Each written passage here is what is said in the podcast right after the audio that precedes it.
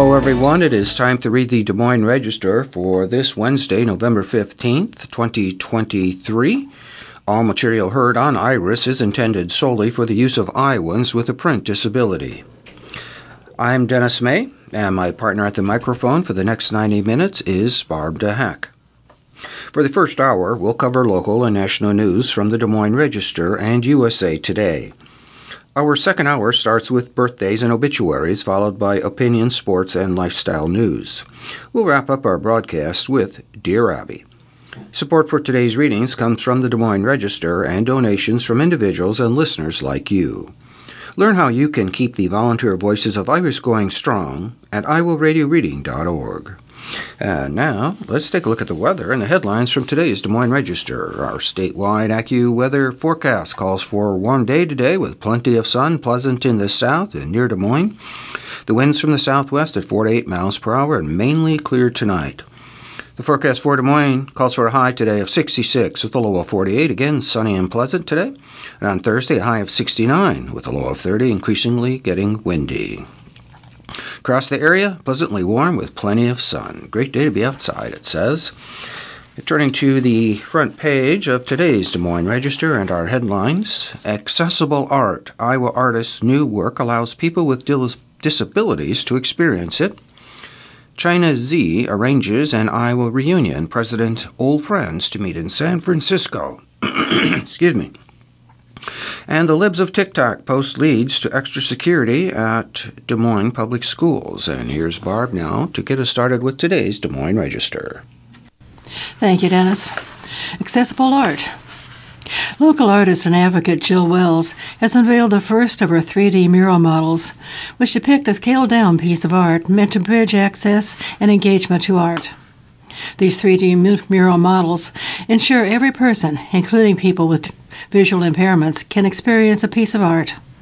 Now, with what might otherwise be an expansive mural on a wall, people can instead experience it in the form of a plaque that they can touch and feel, bringing the wall art to life. With several more on the horizon, Wells believes pieces like the 3D mural models will become commonplace both in outdoor and indoor spaces. I've seen the history behind it to feel that there's evidence that this will continue, Wells said. I'm a very persistent person. I don't give up on things. I think that there's other people that I've met in my life that are very similar to me. All of us are advocating for this. It does something, it proves the need for it. Wells has spent the past year as the first artist fellow at the Harkin Institute for Public Policy and Citizen Engagement at Drake University. The 3D mural model project is a result of her time as a fellow, she said. Wells' responsibilities as a Harkin Institute Fellow were directly connected to the strategic plan she created, detailing her perspective on how the arts could impact policy, enacted through mentorship work and exploring data that drives change through her Blackboard Sensory Project, a project that began before her fellowship, she said. The Blackboard Sensory Project encompasses the work born out of Wells' research regarding accessibility in art. More specifically, where the work is, what the work is, what the materials are, and how you access them, how the work is created, and who the work is created with and for, she said. The Blackboard Sensory Project researches innovative technologies that allow every person to access art. It's also directly connected to her 3D mural models. Earlier in 2023, Wells was invited to speak at the Zero Project Conference held at the United Nations office in Vienna, Austria. The Zero Project is a research driven initiative that seeks to eliminate all barriers that exist for people with disabilities, according to its mission. She and the artists there discussed art in public spaces and how it reaches people who may feel ostracized from traditional spaces that display art. The artists at this conference were involved in producing plaques that Wells realized were missing in Iowa and sought to bring home. Denise Bean, your services librarian at the Iowa Library for the Blind and Disabled, previously worked with Wells to collaborate on programming. Bean, staff, and library visitors had the opportunity to experience the 3D mural model one afternoon, courtesy of Wells. Bean, unfamiliar with something like a 3D mural model, called the experience positive as people gave Wells their perspective and engaged with the work. She also joined Wells for an activity at King Elementary School in Des Moines inside the sensory wellness space that Wells helped create in addition to a tactile mural, the same mural that's getting a 3D mural model. Seeing everyone in that space just engage with it like they j- did just makes it so appreciative of the time that went into making a mural that really extends past what happened that day in that room, Bean said. And then making it interactive by being able to touch it and explore it, I think is fantastic. And I look forward to seeing more opportunities like this in our community. What is a 3D mural model? A photo is taken of a mural and scanned through computer software. It's 3D printed and scaled down in size, allowing for people to feel the mural and what it depicts. The amount of detail a leaf has, for example, or the height of something on a plaque, can all be adjusted, Wells explained. The result is a 3D mural model. Wells' first 3D mural model is a depiction of the tactile wall mural and sensory room green space completed earlier this year inside King Elementary at 1849 Forest Avenue in Des Moines. The plaque, which measures 30 by 35 centimeters, contains a 3D printed image and a raised QR code that can be scanned via a phone to experience an audio description and a video of the work. There's a Braille transcription as well. The 3D mural model is created in partnership with the Zero Project and Street Art Belgrade, according to Wells. What does this 3D mural model depict?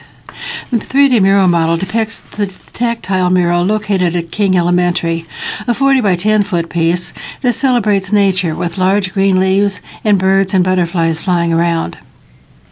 If you're thinking about an individual who is living with visual impairment, specifically blindness, to take that all in through touch is very challenging, she said of the wall mural. Wells, in partnership with Des Moines based Be Well Foundation, began this project through a survey that asked students, guardians, and staff questions on topics such as what helps them to feel calm, Wells said. Several students then participated in an art workshop and, using different crafts, built miniature tactile renditions of the mural and sensory wellness space at the school. That workshop informed the completion of the mural and wellness space design, Wells said. This project was completed in July, she said. The sensory wellness space at the school includes a wellness window or a break area complete with a large window, sensory pillows, and cubbies of fidget toys, meditation cards, ed- educational games, and more, Wells said. How can I experience a 3D mural model? Wells unveiled the new work on Monday. Additional opportunities to experience a 3D mural model at King Elementary via tours with Wells and in collaboration with the school will be available for people who donate to Wells' 3D mural model project. People can visit Wells' website for additional information about donations. Wells is also planning a 3D mural model at Des Moines live entertainment venue XBK Live, which will depict her mural Black Renaissance. The second site will be at Evelyn K. Davis Park, where she worked with artist Marisa Hernandez and Siraco, known as Siracaso Garcia, on a mural this summer. She's fundraising for a total of four 3D mural models in addition to the one at King Elementary. Quote, when I think about the other two sites, I would love for individuals in the community that would be interested in having their work be a, a site for one of them, Wells said. Our next article from the front page of today's Des Moines Register China Xi arranges an Iowa reunion. President as old friends to meet in San Francisco. California may be the setting, but when old friends meet around the dinner table on Wednesday night, the relationship between China and Iowa will take center stage. Chinese President Xi Jinping is arriving in San Francisco for an Asia Pacific Economic Cooperation Forum where he will meet with President Joe Biden and other leaders from the region. But for dinner, he'll be gathering by his invitation with a group he has called his old friends, the Iowans who hosted him when his county level official and chemical engineer from Hebei province visited the state nearly 40 years ago to get a view of American agriculture. The meeting will come at a time of growing tension between the two largest economies in the world. Republican presidential candidates have routinely denounced the Chinese Communist Party that Xi leads as the number one threat to the United States. Biden also has had harsh words for Xi, calling him a dictator in June. One of the old friends who will be at the dinner is former U.S. Ambassador to China, Terry Branstad, who was in his first term as Iowa governor when he met with Xi during the 1985 visit. He said enmity, enmity toward China is rising well beyond his beyond the U.S. borders not only in America, but it's all over the world, really. And it started really with COVID and the fact that the Chinese were not honest or forthright with the fact that COVID started in China. And consequently, I've read different things that the opinion of China in other parts of the world, whether it's the United States, Japan, Australia, or Europe, is not nearly what it used to be, Branstad said. We all thought Xi Jinping would be a reformer like his father with further opening up, and it's gone the other way, with him becoming more authoritarian, and he's consolidated power and given more authority to the Communist Party, he said. Still, he said, the relationship between Iowa and China endures, deeply rooted in a common interest agriculture. Agriculture is very important, and China can, can't really feed all of themselves, especially protein.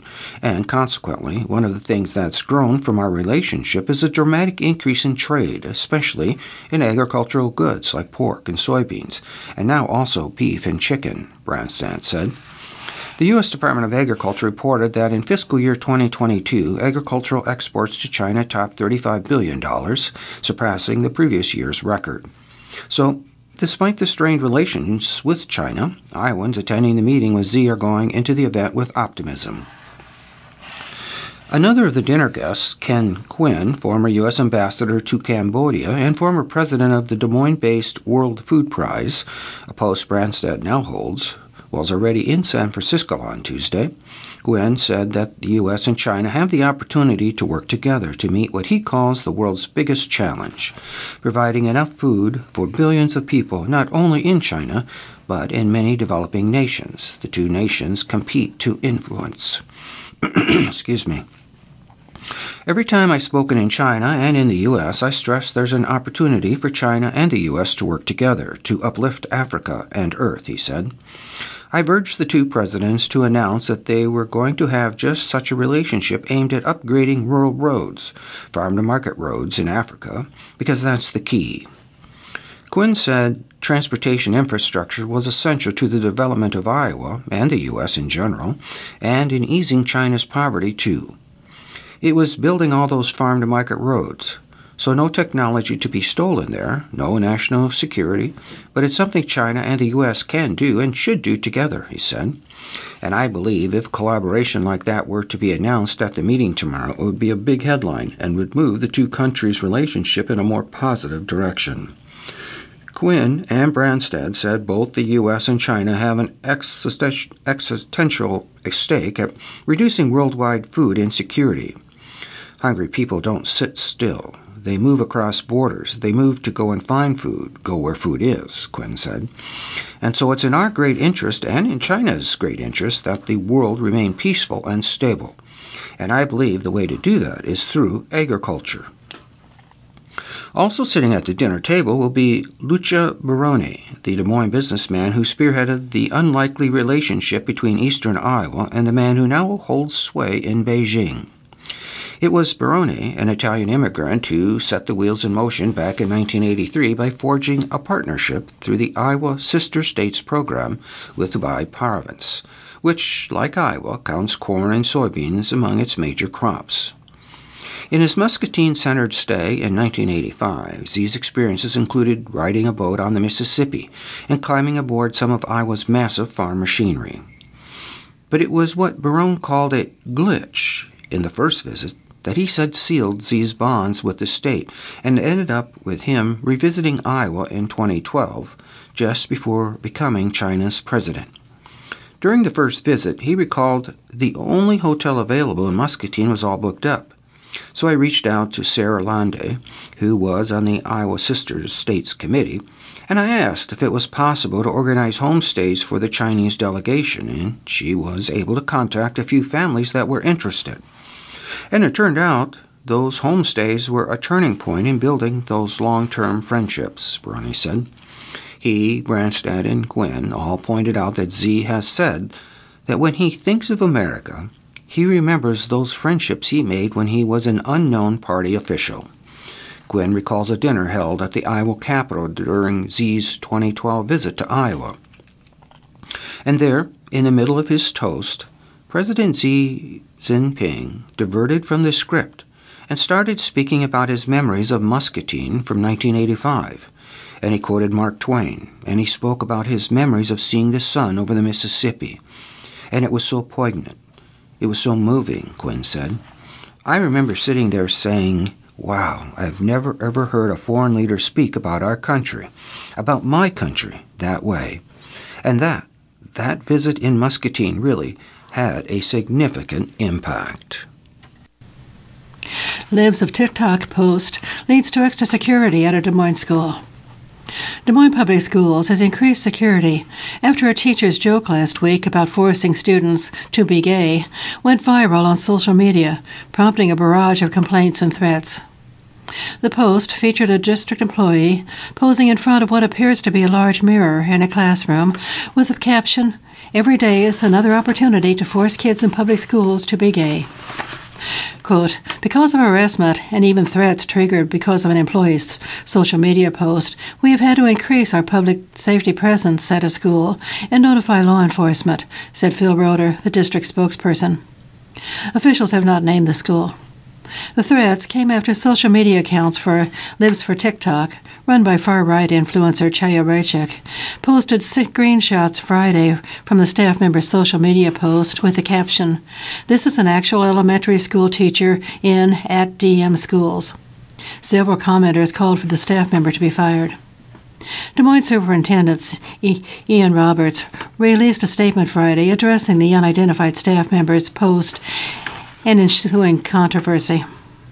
This was a poor attempt at humor and sarcasm, Roberts wrote. And as we know, attempts at humor and sarcasm, especially online, can easily be understood, misunderstood. The employee was wrong to make this post, has realized it was a mistake, and has removed it. The district's personnel office has been tasked with working with the employee, he said.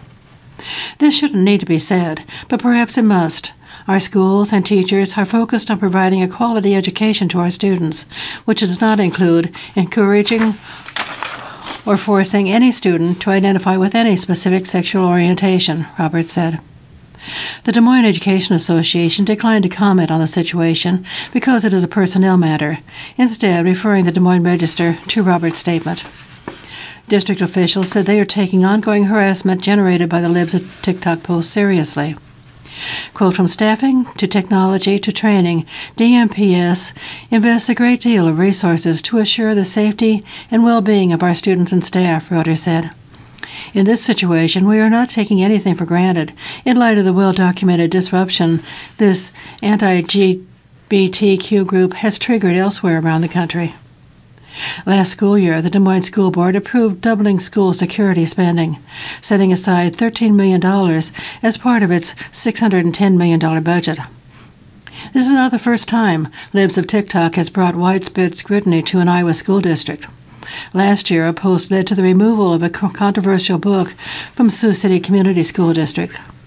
In 2022, the social media account released pictures and videos from an unauthorized drag show in Ankeny High School. School officials, students, and performers faced harassment following the incident. Turning over now to the Metro and Iowa section, our headlines in today's paper with Scott out, which candidates will benefit?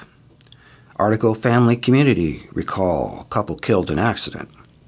Haley reveals new endorsers from Iowa after debate, and where to find free Thanksgiving meals in the Des Moines area. I'll start out with Scott out, which candidates benefit. Iowa poll shows little change in Republican dynamic. Republican presidential candidates may be eager to pick up Tim Scott's former supporters now that the U.S. Senator has ended his bid for the White House. But results from the latest Des Moines Register, NBC News, Mediacom Iowa poll show that Scott's exit from the race likely will do little to shake up the field in Iowa. Scott finished in fourth place in the most recent poll conducted on October 22nd through the 26th, with 7% of likely Republican caucus goers saying he was their first choice for president. Among those who named Scott as their first choice, 28% said Trump was their second choice, 25% said it would be former UN Ambassador Nikki Haley, and 23% said Florida Governor Ron DeSantis was their second choice. Moreover, removing Scott from the poll and reallocating his supporters to their second choice candidates does little to change the overall dynamic of the race. Trump would still lead with 45%, up from 43% when Scott was in the race, and both Haley and DeSantis would remain tied with 18%. They were tied at 16% with Scott in the race. Scott made the surprise announcement on November 12th during an interview with Fox News' Trey Gowdy. Quote, I love America more today than I did on May 22nd. But when I go back to Iowa, I will not be as it will not be, excuse me, as a presidential candidate. I am suspending my campaign, Scott said. Scott had promised to go all in on Iowa, shifting his entire campaign apparatus to the state as he sought to stabilize a flailing operation. He had committed to campaigning in Iowa every week following the most recent GOP presidential debate. But on November 10th, two days before he ultimately ended his campaign, Scott cut short a planned Iowa campaign swing, saying he had come down with the flu. He did not immediately endorse another candidate. Haley reveals new endorsers from the Iowa from Iowa after the debate. Fresh off a third well received debate performance, Nikki Haley is unveiling dozens of endorsements in Iowa as she fights to distinguish herself as the top alternative to Donald Trump ahead of the January 15th Republican caucuses.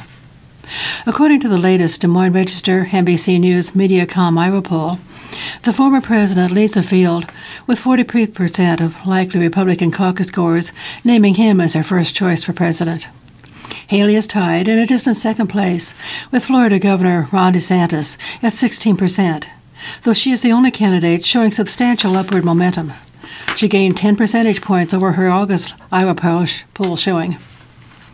Among the 72 Iowans endorsing her are former political operatives such as David Oman, who served as chief of staff for former governors Robert Ray and Terry Branstad. Also endorsing are Doug Gross, a lawyer and former Branstad Chief of Staff, and Christine Hensley, who was the longest serving member of the Des Moines City Council. Quote, often our best presidents have been governors, Oman said in a statement. I like to support governors, proven winners who lead, who assemble a great team, who manage and get things done. We've had some good and former governors in this race. Now, only one also brings serious foreign policy experience at a critical time, with threats in both hemispheres. Current state representatives Jane Bloomingdale and Brian Lohse are endorsing Haley, along with former state representative Carmine Boal and former state senator Bob Brunkhorst. Former state senator and U.S. ambassador to Barbados Mary Kramer is also endorsing. In addition, the list includes a number of Des Moines business leaders, including Steve Lacy, the former CEO of Meredith, Don Lamberti, the founder of Casey's General Stores, Mike Ralston, president of Iowa Association of Business and Industry, Lynette Rasmussen, CEO of Rasmussen Group, and Bill Friedman, the former CEO of Younkers. The endorsements come as a battle between Haley and DeSantis heats up in Iowa, and after DeSantis nabbed a coveted endorsement from Republican Governor Kim Reynolds. They also come as the field begins to narrow more dramatically. Former Vice President Mike Pence ended his campaign in October, and U.S. Senator Tim Scott, who had been polling in fourth place, dropped out November 12th. Quote, as Nikki continues to command the debate stage and spread her message of a strong and proud America, the more Iowans rally to her side, Hoof Cooksey, the campaign's Iowa advisor, said in a statement. Two months from the caucuses, Team Haley continues to grow day by day, and her momentum is stronger than ever. End quote. Haley's campaign announced in October it would begin expanding its Iowa footprint by adding staff and opening a Clive office location. And on November 13th, it said it will book $10 million in TV, radio, Hampshire, beginning in the first week of December, in an effort to overtake DeSantis. The DeSantis campaign has trained its ire on Haley as well. Quote, as Americans look behind the curtain, they will see she does not have the extensive record of conservative achievements that Ron DeSantis boasts, DeSantis communications director Andrew Romeo said in a statement. It's clear that is, there is no way Nikki Haley can beat Donald Trump, and every dollar spent on her candidacy is an in kind political con- contribution to the Trump campaign. Family, community recall couple killed in accident. Layman's remembered as kind, loving, and generous. A daughter is grieving after her mother and father died in a collision with a teen driver on their way home from church Sunday. But she says she's taking a cue from her parents and is working on forgiveness. I know my parents would have loved him, Lindsay Layman said of her parents Fred and Mary Layman of Des Moines. I know they would have forgiven him. Fred Earl Layman, 76, and his wife Mary Louise Layman, 79, were killed Sunday night when they turned north onto East 27th Street from East University Avenue, and their 1999 Buick Century collided with a 2011 Camaro driven by an 18 year old driving west on University Avenue. The Layman's vehicle hit a utility pole before flipping, according to a Des Moines Police Department news release. Witnesses and evidence point to the Camaro traveling at a high rate of speed, police said. You know, there are some things that are worse than death, Lindsay Layman said. I know that we are suffering as a family, but we are grieving for this young man because I know he's going to carry it for the rest of his days. I wouldn't wish that on anybody. Fred and Mary were married for 57 years with four children, 11 grandchildren, and five great grandchildren. They spent the last 35 years in Des Moines. They just met their newest great great grandson this week, Lindsay Layman said. His father is actually deployed in South Korea, and his mom was in Vegas statewide, so she flew here this past week to introduce the baby to everybody so they got to meet him. Both Fred and Mary fostered a home of compassion and understanding. My parents worked with the homeless, but my parents homed the homeless as well, Lindsay Layman said. We always had someone living in our home growing up who was either elderly or who was homeless. Our home was always open. Fred and Mary were retired with a job, according to their daughter. My parents actually cared for a man named Paul who was intellectually disabled, she said. So that's what my parents have been doing since my dad retired. Fred and Mary were probably the most generous people I've ever met, said David Headley, Mary's brother in law. Fred essentially never knew a stranger, Headley said.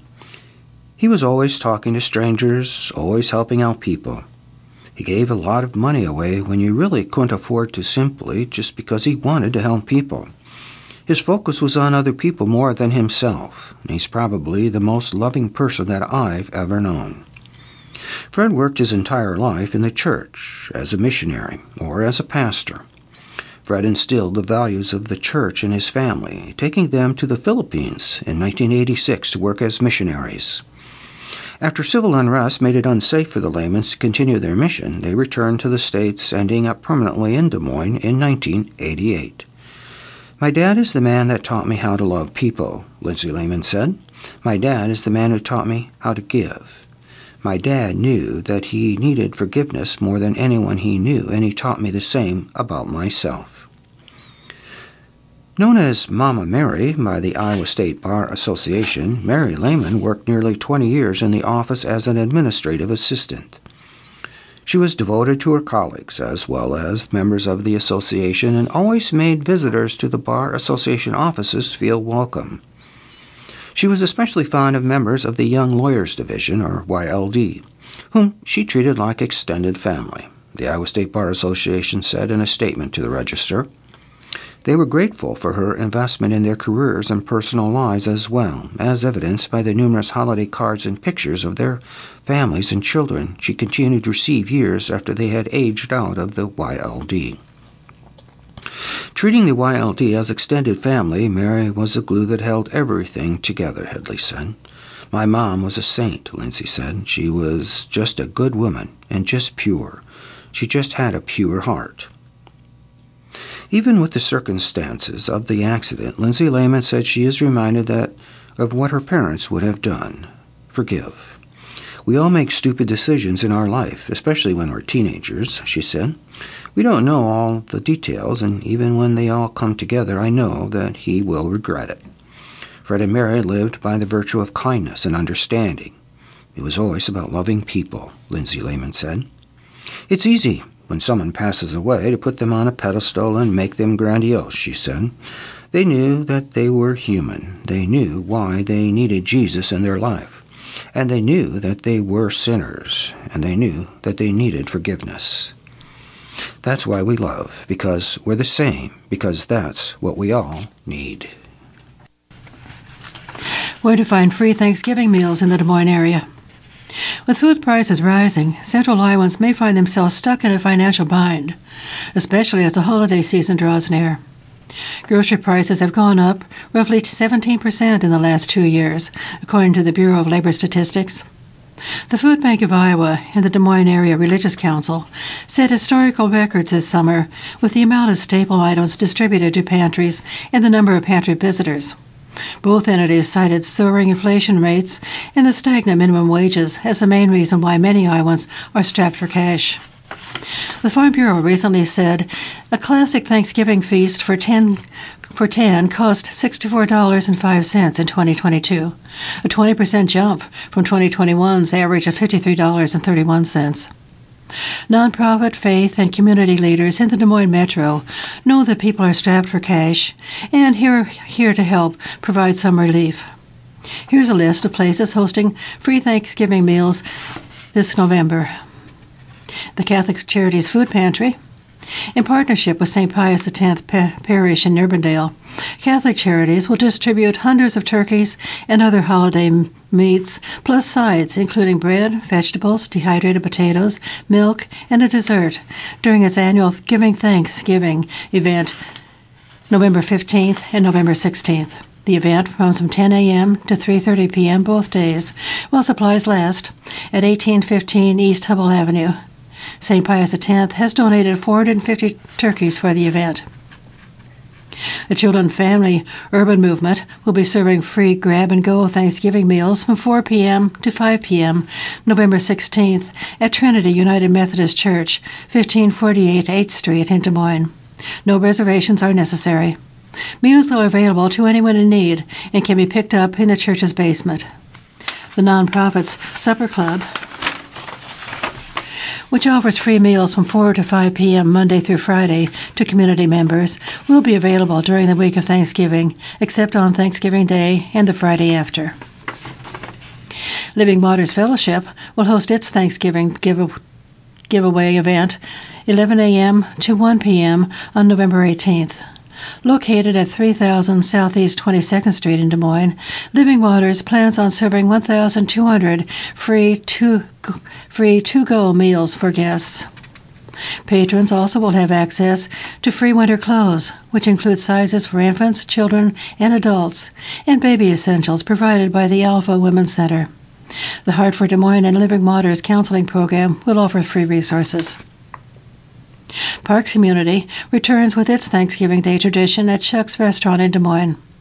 On November 23rd, the local nonprofit is offering free holiday meals from 11 a.m. to 1 p.m. at Chuck's at 3160 6th Avenue, and it's first come, first served for diners.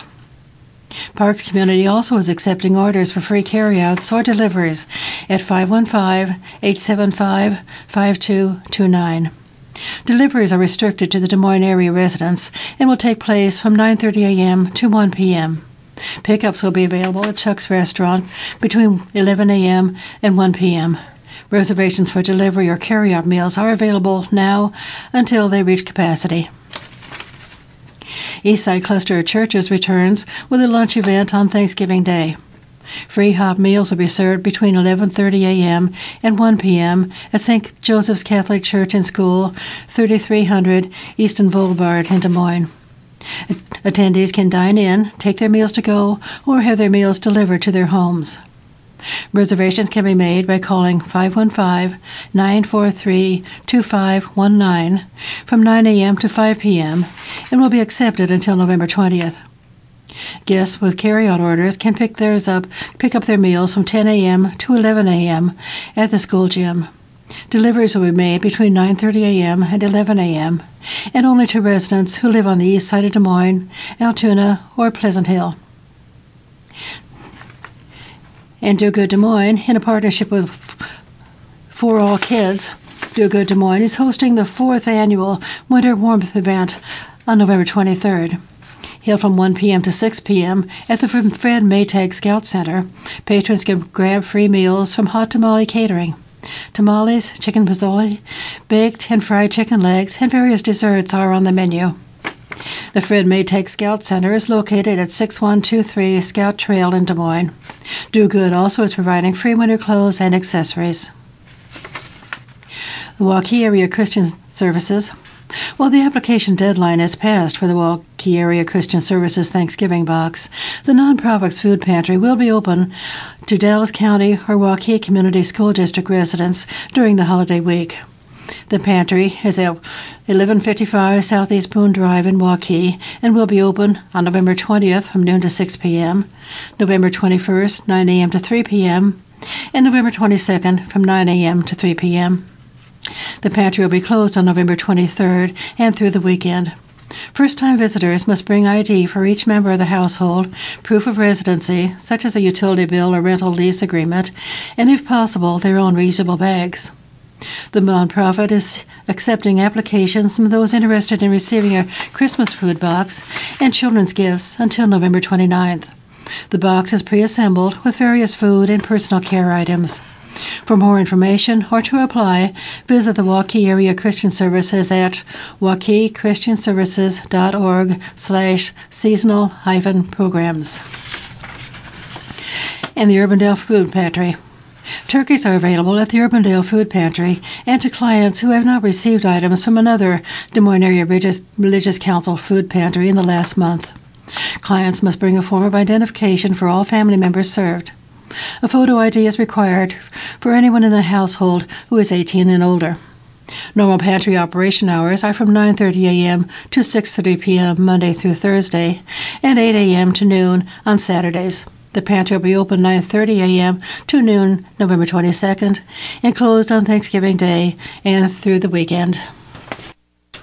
I have three short articles here that will wrap up the Metro and Iowa section. Our first one New name and logo unveiled for the Iowa Board of Regents.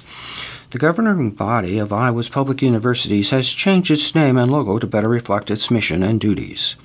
The State Board of Regents announced Monday it had changed its name from Board of Regents, State of Iowa, to Iowa Board of Regents.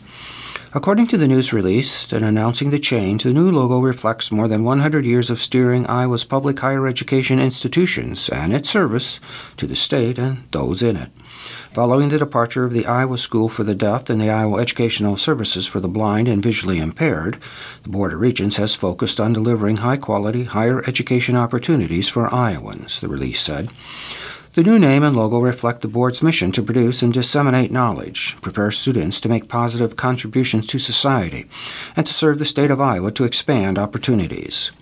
Earlier this year, the Iowa Educational Services for the Blind and Visually Impaired and the Iowa School for the Deaf were moved under the governance of the Iowa Department of Education as part of Governor Kim Reynolds' government reorganization plan, with the reasoning that it would be better for them to be placed alongside Iowa's other K 12 schools. Article Woman dies from apparent stab wounds at Des Moines Hospital. A woman died of apparent stab wounds suffered at a Des Moines hotel early Tuesday morning. Police responded to the Econo Lodge Inn and Suites at the fairgrounds at 410 East 30th Street at about 2:30 a.m. to investigate a report of a stabbing, according to a news release. They found the woman suffering multiple traumatic injuries believed to be stab wounds. The news release said she was taken to the hospital in critical condition but later died. Police later charged Brantley Austin Cage Rainey, 24 of Des Moines, with first degree murder. A news release from Sergeant Paul Parizek said Rainey allegedly was in the room where the victim was discovered and had a knife with the apparent blood on it. Rainey also allegedly matched a witness description. Police believe there was no ongoing danger or threat to the neighborhood, the release said. The victim's name will be released pending family notification. This is the 13th homicide of 2023 in Des Moines. And Ghost Tour Company to buy Iowa house known for murders. A ghost tour company is under contract to buy a house in Villisca, Villisca, excuse me, where a family of six and their two visitors were bludgeoned to death in their sleep in the 1910s. U.S. Ghost Adventures, a tourism company that is known for their ghost tours, is underway to buy a small southwest Iowa home that has been dubbed the Villisca Axe Murder House, 508 East 2nd Street, company officials said Wednesday. This will be the company's third and reportedly haunted location available for tours and overnight stays. The Villisca Axe murders, one of the most heinous crimes in the state's history, took place overnight on June 9th of 1912. It remains unsolved despite years of investigation, multiple grand jury hearings, a slander lawsuit, and a murder trial, according to the Iowa Cold Cases blog. The bodies of Joshua and Sarah Moore, their four children, and two visiting girls were found in the Moore home in Villisca, a Montgomery County town located about 100 miles southwest of Des Moines. Joshua was a prominent businessman and a well known church worker in town, according to the reporting from the former Des Moines Tribune. The children were identified as Herman Moore, 11, Catherine Moore, 10, Boyd Moore, 7, Paul Moore, 5, Lena Stillinger, 12, and Ina Stillinger, 8, who were visiting the family and were the daughters of J.T. Stillinger, a wealthy farmer living southeast of Villisca. According to the report from the Tribune, the victims were killed with an axe the killer or killers found in the family's backyard while they slept sometime around or after midnight. The family had spent the evening at a program at the local Presbyterian church and returned home at around 10 p.m. Those interested in staying in the infamous Villisca house can book their overnight stay in January starting at $500, according to the U.S. Ghost Adventures website. The overnight stay lasts from 6 p.m. until 9 a.m. And returning to national and world news, Asians and Pacific Islanders face abuse. Despite ongoing advocacy and legislation to combat anti Asian racism that arose after the pandemic, about a third of Asian Americans and Pacific Islanders say they have experienced an act of abuse based on their race or ethnicity in the last year, including being on the receiving end of verbal harassment, slurs, physical threats, or cyberbullying. A new poll from the API data in the Associated Press NORC Center for Public Affairs Research finds 15% of Asian Americans and Pacific Islanders specifically say they believe they have, at some point, been the victim of a hate crime. About half, 51%, believe racism is an extremely or very serious problem in the U.S. From as early as a decade ago to as recently as two weeks ago, Jennifer Lee, a 29 year old Filipino American in San Diego, can recall being called racial slurs and being discriminated against. She recently interviewed for a job at a tutoring service. The interviewer assumed Lee was Japanese and said, You people are always so obedient. Why? That's so pathetic, she shared. About 2 in 10 Asian Americans and Pacific Islanders, 23%, say they have experienced being verbally harassed or abused in the last year, and 22% have been called a racial or ethnic slur. About 1 in 10 say have been, they have been physically assaulted or threatened physically. About a third of Asian Americans and Pacific Islanders say they often or sometimes face discrimination because of their race or ethnicity when applying for jobs.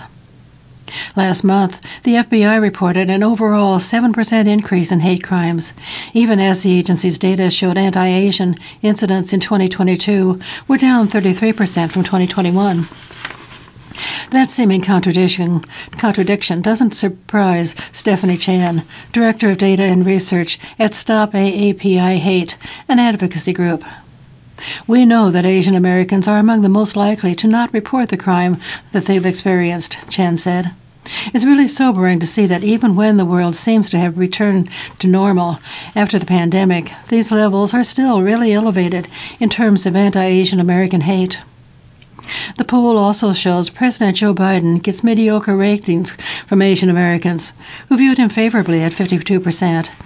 That's still higher than U.S. adults overall, who view the president favorably at 44% in a June AP NORC poll. Vice President Kamala Harris, who is of Asian American and African American descent, is also seen favorably by about half, or 45, 47%, of Asian Americans. Quote, Asian Americans are really no different than the national mood, which is that Biden favorability is low, said Natalie Masuoka, professor of political science and Asian American studies at UCLA. The relatively lower favorability for Biden actually could impact turnout at lower level offices, end quote. Still, former President Donald Trump, who is seeking a rematch with Biden, fares even worse than the current commander in chief. With seven in tens, they they are have say they have an unfavorable opinion of Trump. No current Republican candidate asked about in the poll is viewed favorably by more than one in four. While two candidates of Indian descent, Vivek Ramaswamy and Nikki Haley, both remain largely unknown by at least four in ten Asian Americans and Pacific Islanders. Thomas Lee of Long Island, New York, fears that the possibility of Trump getting elected again could lead to an increase in discrimination and hate crimes. His followers are typically more of the like very far radical right. They don't mesh well with minorities, Tom Lee said. Of course, it's got to be dependent on him becoming president.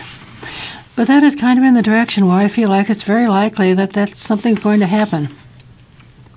The 42 year old Taiwanese American switched from Republican to Democrat before the 2020 presidential election, partly due to the anti Asian sentiment he attributed to Trump. In the first year of the pandemic, Thomas Lee felt as if he needed protection every time he and his family went out. He also has unease about Biden's age, but would rather have him than Trump in the White House. Tia Davis, a 26 year old Pacific Islander and black California resident, downplayed the idea that people like her face significant racism and praised Trump. As a person of Samoan descent, she said the worst other Samoans have to endure is healthy teasing.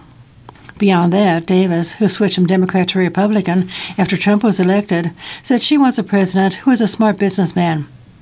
How presidents deal with racism and hate crimes is not a crucial factor. I'm more concerned about feeding my family, she said. The survey shows how AAPI communities' perceptions of levels of discrimination runs along political party lines. Democrats are more likely than Republicans to say that Asian Americans and other people of color face a great deal or quite a bit of discrimination, and that white Americans do not. Overall, the poll shows that about half of Asian Americans and Pacific Islanders identify as Democrats, and about a quarter lean Republicans. Report IDs climate change villains, us. Heat waves, disasters linked to high CO2 levels. Climate change is prompting unprecedented actions in every state to curb the greenhouse gas emissions fueling warming temperatures. But a new federal report out Tuesday says bigger, bolder steps are needed. The massive Fifth National Climate Assessment describes the impacts Americans will see if further action is not taken. It draws on several years of work by more than 500 authors from every state, from Puerto Rico, the Virgin Islands, and Guam. Without deeper cuts in global net greenhouse gas emissions and accelerated adaptation efforts, several climate risks to the United States will continue to grow, the report states. Each additional increment of warming is expected to lead to more damage and greater economic losses. The assessment includes more evidence than ever before to demonstrate the cause and effects of the charging, or excuse me, changing climate, said L. Ruby Leung, one of its authors. All the impacts people are feeling, like sea level rise and extreme weather events, are tied to the global warming level, to how the warm uh, the Earth becomes, said Leung, a climate scientist at the Pacific Northwest National Laboratory. And that depends very much on the level of CO2 concentration in the atmosphere. However, greater reductions in carbon emissions could reduce the risk and impacts and have immediate health and economic benefits, the report states. It's important for us to recognize that how much climate change we will be experiencing in the future depends on the choices that we make now, Leung said. President Joe Biden is expected to announce more than $6 billion to bolster the electric grid, update water infrastructure, reduce flooding, and advance environmental justice. In related news, the United Nations released its latest analysis of national climate plans Tuesday morning and found them strikingly misaligned with science. The chasm between the need and action is more menacing than ever, said Secretary General Antonio Guterres. It's time for a climate ambition supernova in every country, city, and sector. So, what are the effects of climate change? Changes in the climate are apparent in every region of the country. Among the noted effects, millions are experiencing more extreme heat, including longer heat waves. The number of nights with low temperatures at or above 70 degrees has increased in every corner of the country except the northern Great Plains and Alaska.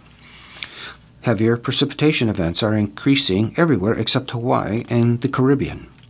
Sea levels are increasing along most of the coast, with the exception of Oregon, Washington, and Alaska. In the 1980s, the country experienced a $1 billion disaster every four months on average. Now it's one every three weeks. This year, the country set a new record with $25 billion disasters. Let's read that again. This year, the country set a new record with $25 billion disasters. Climate scientists say 2023 is almost certain to be the globe's warmest year in recorded human history. The global mean temperature through October was more than 2.5 degrees Fahrenheit above the pre industrial average. This assessment is most notable for the certainty scientists have gained about warming and its impact, says Ling. In prior reports, scientists often hedged. Now it's definitive, she said. The warming observed starting from the 1900s has been caused by human activities. Another key development is that scientists reduced by 50% the uncertainty in how much temperatures will rise if the concentration of carbon dioxide in the atmosphere doubles, she said. In previous assessments, that number ranged between 2.7 and 8 degrees. Well, thanks to improvements in instrumental observation, satellite data, the study of paleoclimate, and computer modeling, scientists have amassed more evidence giving them more certainty. Now we can say that the global warming that is caused by a doubling of the CO2 in the atmosphere should be between 4.5 degrees Fahrenheit and 7.2 degrees Fahrenheit, Efforts to adapt to climate change, reduce net carbon greenhouse gas emissions, and be more energy efficient are underway in every U.S. region and have expanded since 2018, the report concludes. Greenhouse gas emissions in the U.S. fell 12% between 2005 and 2019, mostly driven by changes in the way electricity is produced. The assessment found the nation burns less coal and more natural gas, which is cleaner. Due to the electrical industry's 40% reduction in emissions, the transportation sector became the industry with the most emissions. Growth in the capacity of wind, solar, and battery storage is supported by falling costs of those technologies, which ultimately means even more emission reductions, the report states. However, while options for cleaner technologies and lower energy use, use have expanded, the authors found they aren't happening fast enough for the nation to achieve a carbon neutral energy system. Without deeper cuts in global net greenhouse gas emissions and accelerated adaptation efforts, the scientists found severe climate risks to the United States will continue to grow. Each additional increment of warming is expected to lead to more damage and greater economic losses compared to previous increments of warming. The risk of catastrophic consequences also increases. But the report also finds that reducing greenhouse gas emissions and removing carbon dioxide from the atmosphere can limit future warming and the associated increase in many risks and bring immediate health and economic benefits. Palestinians urge evacuating hospital Palestinian authorities on Tuesday called for a ceasefire to evacuate three dozen newborns and other patients trapped inside Gaza's biggest hospital as Israeli forces battle Hamas in the streets just outside and seize more ground across northern Gaza. For days, the Israeli army has encircled Shifa Hospital, determined to seize a facility it says Hamas hides in, and beneath, to use citizens as shields for its main command base. Hospital staff and Hamas deny the complaint. Meanwhile, hundreds of patients, staff, and displaced people are trapped inside, with supplies dwindling and without electricity to run incubators and other life saving equipment. With refrigeration out for days, staff on Tuesday were digging a mass grave in the yard for more than 120 bodies in the morgue, in the morgue health officials said. Six weeks into the war, the standoff as Shifa and other hospitals comes as Israeli forces control larger swaths of Gaza City and the surrounding northern part of the Gaza Strip, saying they are driving out and killing Hamas fighters. Israel has vowed to crush Hamas rule in Gaza after the militants' October 7th surprise attack into Israel, in which they killed some 1,200 people and dragged roughly 240 hostages back to Gaza. But even as its troops control more of a devastated North Gaza, the Israeli government has acknowledged it doesn't know what it will do with the territory after Hamas' defeat. The onslaught, one of the world's deadliest and most intense bombardments this century, has been disastrous for Gaza's 2.3 million Palestinians. More than 11,000 people, two thirds of them women and minors, have been killed, according to the Hamas run health ministry in Gaza, which has been unable to update its figures since Friday, citing the difficulty in collecting information. About 2,700 people have been reported missing. The ministry's count does not differentiate between civilian and militant deaths. Almost the entire population of Gaza has squeezed into the northern two thirds of the tiny territory, where conditions have been deteriorating even as bombardment there continues. About 200,000 fled north in recent days amid the intensifying fighting, the UN Humanitarian Office said Tuesday. Tens of thousands are believed to remain in the north. Hamas released a video Monday showing one of the hostages, who identified herself as 19 year old Noa Marciano, before and after she was killed in what Hamas said was an Israeli strike. The military later declared her a fallen soldier without identifying a, a cause of death. She is the first hostage confirmed to have died in captivity. Four were released by Hamas, and a fifth was rescued by Israeli forces. Fighting has raged for days around Shifa Hospital, a complex several city blocks across at the center of Gaza City that is now turned into a cemetery, its director said in a statement. The health ministry said 40 patients, including three babies, have died since Shifa's emergency generator ran out of fuel Saturday. Another 36 babies are at risk of dying because there is no power for incubators, according to the ministry. The Israeli military said it had started an effort to transfer incubators to Shifa, but they would be useless without electricity, said Christian Lindmeier, a spokesman for the World Health Organization. He said the only way to save the newborns was to move them out of Gaza. Another hospital under siege or under attack is not a viable solution. Nowhere is safe in Gaza right now, he said. He said an evacuation would require specialized equipment and a ceasefire along the route. The health ministry has proposed evacuating the hospital with the supervision of the International Committee of the Red Cross and transferring the patients to hospitals in Egypt, but has not received any response from ministry spokesman Hashid Ashif Al said. While Israel said it is willing to allow staff and patients to evacuate, some Palestinians who have made it out say Israeli forces have fired at evacuees. UN and Palestinian health officials say it is too dangerous to move the most vulnerable patients without proper ambulances and equipment. Israel says its claims of a Hamas command center in and beneath Shifa are based on intelligence, but has not provided visual evidence to support them. Denying the claims, Gaza Health Ministry said it has invited international organizations to investigate the facility. On Monday, the military released footage of a children's hospital in Gaza City that its forces entered over the weekend, showing weapons it said it found inside, as well as rooms in the basement where it believes militants were holding hostages. The video showed what appeared to be a hastily installed toilet and ventilation system in the basement. The health ministry rejected the allegations, saying the industry, the area had been turned into a shelter for displaced people. Israel said it has killed several thousand fighters, including important mid level commanders, while 46 of its own soldiers have been killed in Gaza. The military says Hamas has lost control in the north, and in recent days, Hamas rocket fire into Israel, constant throughout the war, has waned. Details of the Israeli account and the extent of Hamas losses, however, could not be independently confirmed.